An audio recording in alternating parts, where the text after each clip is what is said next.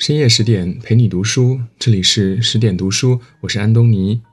今天我们要分享的是重读放牛班的春天，才知道人这一生需要有人治愈。如果你也喜欢今天的文章，欢迎拉到文末给我们点一个再看吧。你是否经历过这样的时刻呢？明明什么都没做，却总被身边人打压；明明做错事的人不是自己，却总是被无端错怪。你想申诉，可无人理会；你想改变，却毫无头绪。没有办法，你只好在这无端的黑暗中不断坠落，期待着能有人伸出一双手救你于这一次的水火之中。法国经典电影《放牛班的春天》讲述的就是这样一群孩子的成长故事。他们被困在与世隔绝的教养院里，身边人称之为“问题少年”，动不动就要接受惩罚。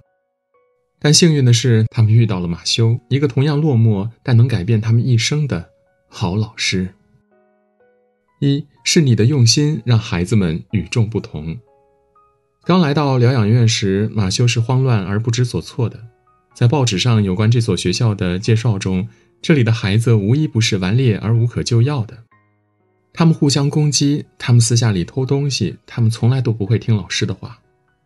马修第一天上班就遇到这样一幅场景：学校里的神父因为拆穿了一个孩子的谎言被报复，眼眶被刺伤了，顿时鲜血直流。校长知道这群孩子顽劣，采用了最直接的办法，命令孩子们站到操场上承认错误。他们可以主动承认，也可以互相揭发。但如果三秒钟内没人承认的话，校长就会随机指定一个孩子，无论他是否犯错了，都会将他关进禁闭室里，作为对他们错误的惩罚。这种惩罚方式无疑是令人生畏的。马修站在一旁，他明知道校长的做法是暴力的、错误的，也明知道孩子们是无辜的、可怜的，可他什么都不能做。后来，从旁人的口中，马修知道了伤害神父的孩子是一个名叫勒格克的孩子时，他没有选择揭发他或是惩罚他，而是同他商量，希望他能亲自去照看受伤的神父。于是，我们看到了这样一幅画面：病房里，神父不停地夸赞着勒格克，说他多么的好心，多么的善良。而勒格克站在一旁，一脸的手足无措，一脸的懊悔。后来，在神父因为伤口感染不得不送往更大的医院进行治疗时，勒格克的脸上也流露出了担忧的神情。在马修的引导下，他第一次知道了，原来伤害别人，对方会承受这么多的痛苦。柔软的种子就这样种在了勒格克的心里，让他在日后每当想起这件事时，都能被深深触动。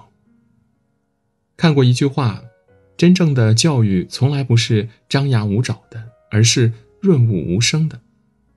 过度的惩戒或许能换来孩子一时的顺从，但从心的塑造却能激发起孩子内心的善良。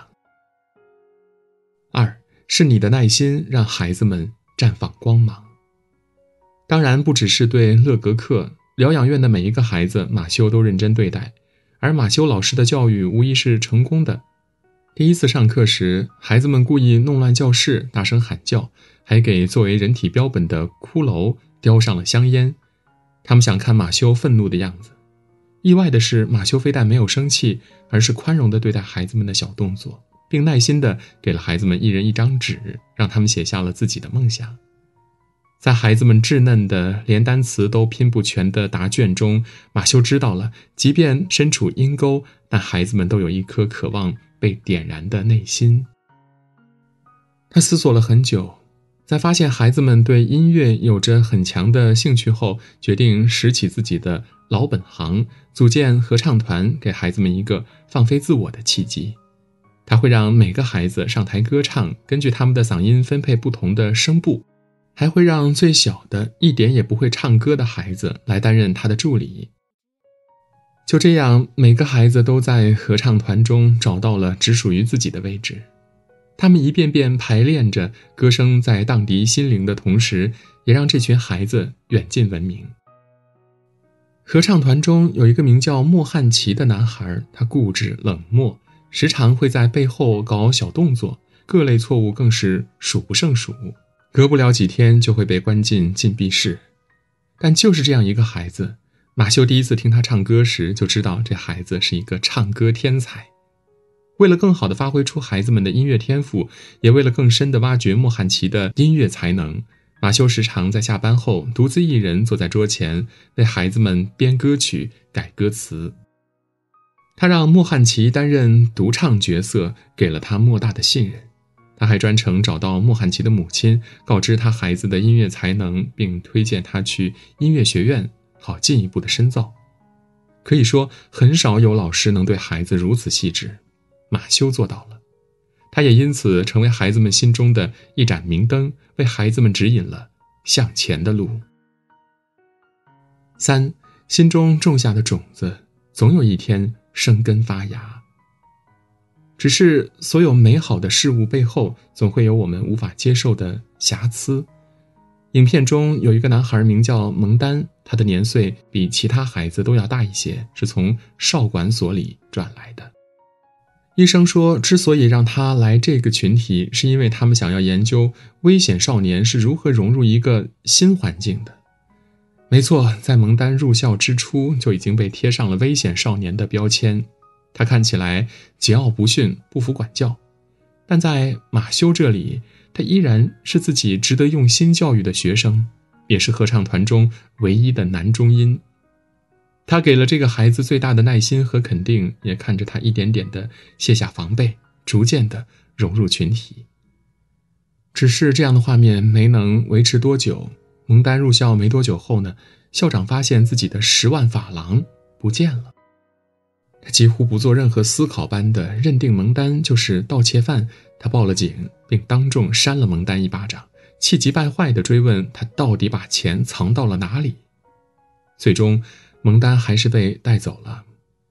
即便后来马修在学校的角落中发现了校长丢失的钱财，也知道了这件事和蒙丹没有任何关系，却依旧无法洗脱蒙丹的冤屈。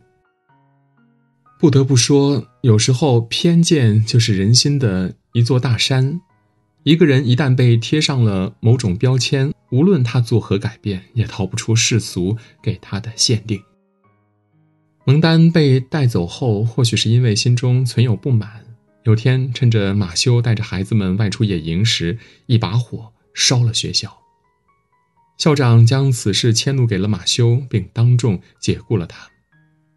无可奈何之下，马修只好收拾了行囊，孤独地踏上了离开的路途。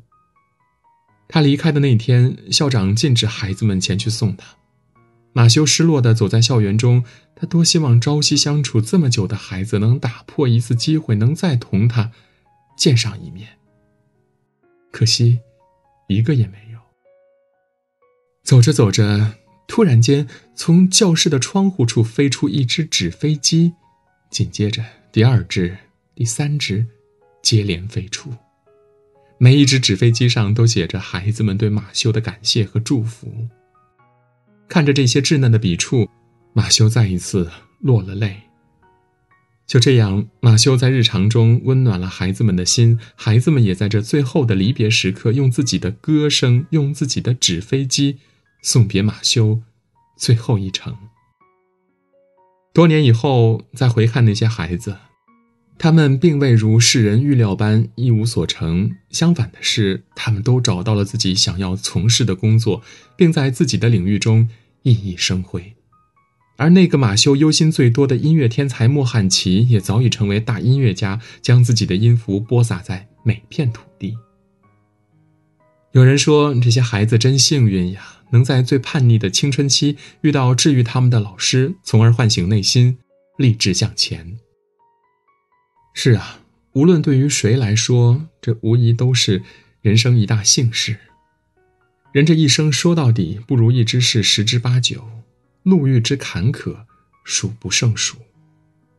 倘若能在困顿之时得到他人的治愈，又能在力所能及时尽力治愈身边人，将会是人生多么大的幸运！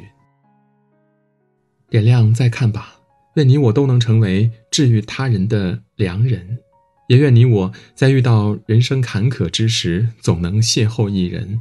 抚你心神，解你困顿。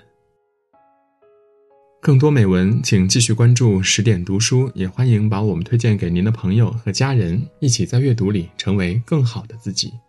我是安东尼，我们明天再见。